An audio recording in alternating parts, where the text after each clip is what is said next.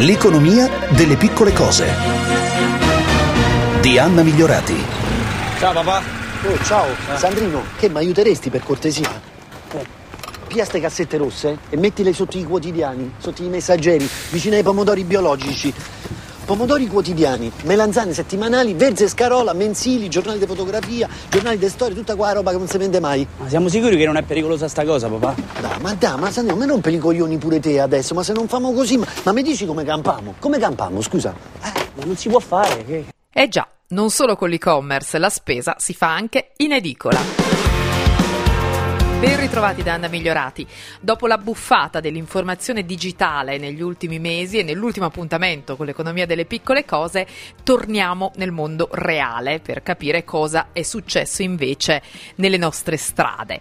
Delle edicole abbiamo già parlato altre volte, d'altra parte sono parte del panorama delle nostre città e non solo, fanno parte della nostra tradizione, del nostro modo di essere. Sono state anche un presidio nell'anno pandemico, diciamo che per chi non aveva un cane da portare a spasso, magari uscire per comprare un giornale è stata l'unica occasione davvero quotidiana di contatto col mondo esterno. Ma insomma, in ogni caso è un'espressione di quello che siamo e di come viviamo dal giornale alle figurine o tradotto anno 2021, schede telefoniche, app, consegne a domicilio. Ma siccome tutto cambia, partiamo dalla nostra storia e benvenuto a Edoardo Scarpellini. Grazie. La sua idea si chiama Quotidiana, la rete che offre una nuova vita commerciale e sociale alle edicole, soprattutto quelle storiche, ma non solo, idea che nasce in realtà guardando altrove, guardando alla Francia. È partito da Milano, ma ormai eh, si è allargato eh, anche oltre. Ma è nata eh, sicuramente guardando alla Francia, a Parigi, al, al modello che hanno adottato eh, di rivitalizzazione dei, dei chioschi edicole, ma eh, anche guardando ad un potenziale che la città, soprattutto di Milano, aveva, ma che le città in generale in Italia hanno, delle edicole in quanto tali, in quanto luoghi, anzitutto, una riflessione più ampia che ci ha portato a creare eh, a creare questo network. Sì, siamo presenti già anche a Torino, siamo presenti a Roma, stiamo trattando per essere presenti anche su altre città. Ecco, di fatto non sono più edicole come noi le immaginiamo, il modello vuole essere diverso.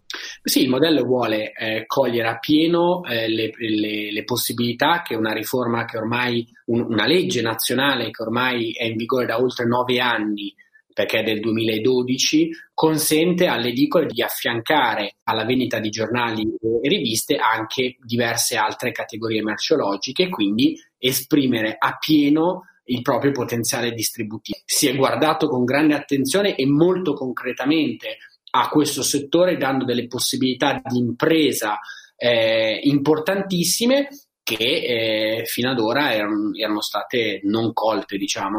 Quindi, se vengo in edicola, cosa posso trovare? Ma da noi può trovare, oltre al prodotto editoriale, può trovare prodotti alimentari, quindi poter fare la, con, confezionati, ovviamente non c'è la, la, la, vendita sciolta, quindi può fare la piccola spesa di tutti i giorni, la cura della casa, della persona, il prodotto parafarmaceutico e poi tanti servizi alla persona rappresentano un punto fondamentale nell'identità di questi luoghi, perché poter tornare sotto casa, affidarsi in una relazione interpersonale con l'edicolante eh, nuovo, formato, adeguatamente inquadrato, che ti suggerisce la tata, la badante, il falegnano, l'idraulico per, per i lavori in casa, il fisioterapista, è un qualcosa fondamentale per contribuire a riallacciare quei rapporti interpersonali che sono la base dello sviluppo di ogni società. Faccio un po' l'avvocato del diavolo. Perché dovremmo farlo in edicola? Il, ragione, le ragioni principali possono essere due. La principalissima, definiamola così, è il fatto di poter creare delle relazioni umane. Siamo in un momento storico, ma non solo per il Covid, in generale, in cui le relazioni umane sono, come dire, state messe un po', sono state un po' accantonate. No? Noi, grazie fortunatamente anche grazie alla tecnologia possiamo eh, fruire beneficiare di tantissimi servizi direttamente dalla nostra casa o completamente isolati. Ecco, però la storia ci insegna che nessuna società appunto si è sviluppata senza relazioni interpersonali. Il punto numero due è sicuramente anche un tema di eh, prossimità e di comunità. Le grandi città europee, mondiali, stanno puntando sulla, sulle città dei 15 minuti così definite, cioè dove ho tutto a portata di mano, dove posso muovermi a piedi o con la micromobilità e l'edicola è, è è, è, pienamente coerente con questa, con questa, visione. Senti, le mele qua, Do, dove le metti? Le mele le metti sotto i panorami e sotto l'espressi. Do, e dove stanno però? Là, vicino Vanity Fair. E poi i finocchi sotto UQ. Sotto chi? No, la zucca sotto chi? I finocchi sotto UQ. La zucca sotto... Ma chi sta di papà? E voi lo fareste o lo avete già fatto? Lo avete già notato? Il panettiere che diventa anche bar o l'edicola che diventa anche piccolo centro servizi. Tutto funziona se ibrido? Dove stiamo andando? Ancora una volta... Facciamo i conti. E torniamo a salutare anche Ermanno Anselmi, direttore Fenaggi Confesercenti, che di edicole sa davvero tutto e ha tutti i numeri in mano. Ben trovato. Grazie a voi, buongiorno. Cosa è successo? Un po' tutti i tipi di negozi e punti vendita hanno sofferto. Eh, Come è andata per voi? Le edicole non hanno fatto eccezione?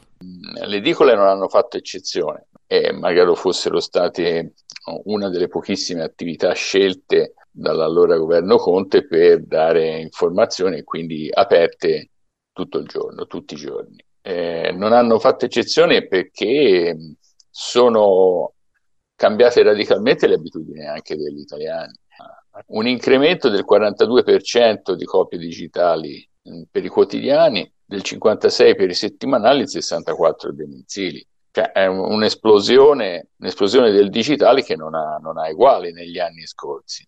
Nel 2020 io dico sono rimasti perché la, la, chiusura dei punti vendita è sotto gli occhi di tutti e, e, e anche quella subisce anno su anno grosse, grossi cambiamenti. Eh, sono rimasti 26.500 punti vendita, per cui un dato certo del 2011, per cui, per cui dieci anni dopo, 35.000 punti vendita complessivi. Oggi sono 26.500 punti vendita, quindi diciamo 10, circa 10.000 punti vendita chiusi in, in 10 anni. Eh, c'è stata un'accelerazione negli ultimi 4-5 anni nei 26.500 punti vendita ci sono 1.300 che sono dentro la grande distribuzione organizzata e sono rimaste più o meno 7.000 edicole, edicole di strada.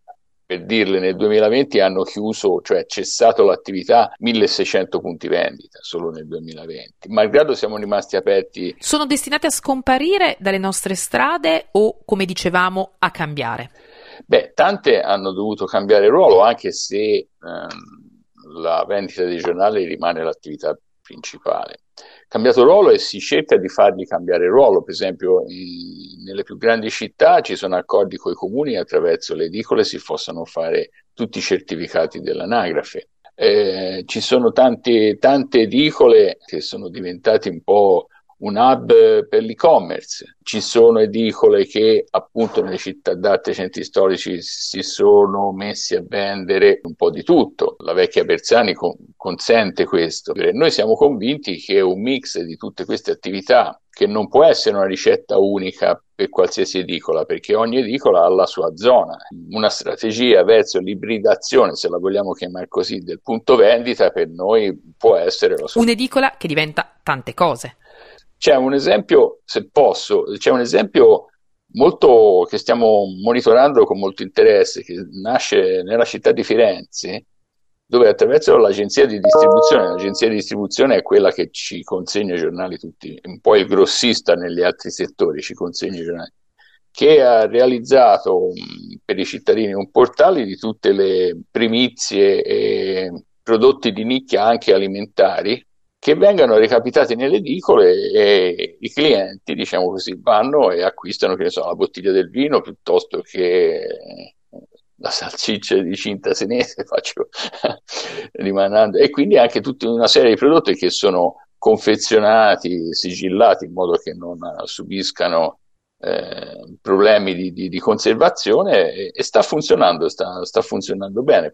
Anche quella non è che risolve la, la, la, caduta di reddito negli ultimi dieci anni, però dà un motivo in più per recarsi in edicola e magari lì sta la bravura dell'edicolante a proporre anche i giornali o tutto ciò che ha dentro il suo punto vendita.